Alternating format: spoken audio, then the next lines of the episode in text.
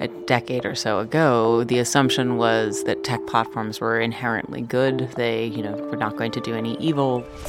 There was no real reason to question the idea that what was good for the internet was good for America.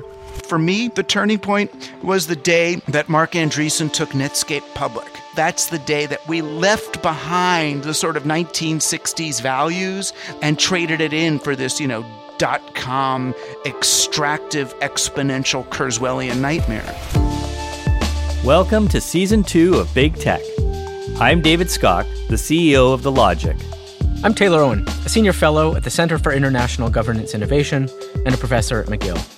David is an expert on the business of tech. The rise of big tech has coincided actually with a decline in entrepreneurial zeal, which sort of belies the myth of these companies as the great innovators. And I study the way tech impacts our societies. If we don't have a solution for this information market problem, then the whole idea of democracy as a way to solve hard problems can't work.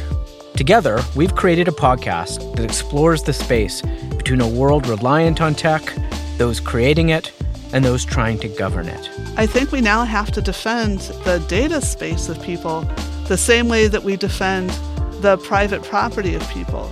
These are pariahs. These are the modern robber barons who need to be put in their box and not be venerated as heroes. It might require that big accident to, you know, make people realize that yeah, you got to you have to be control of this stuff or it controls you.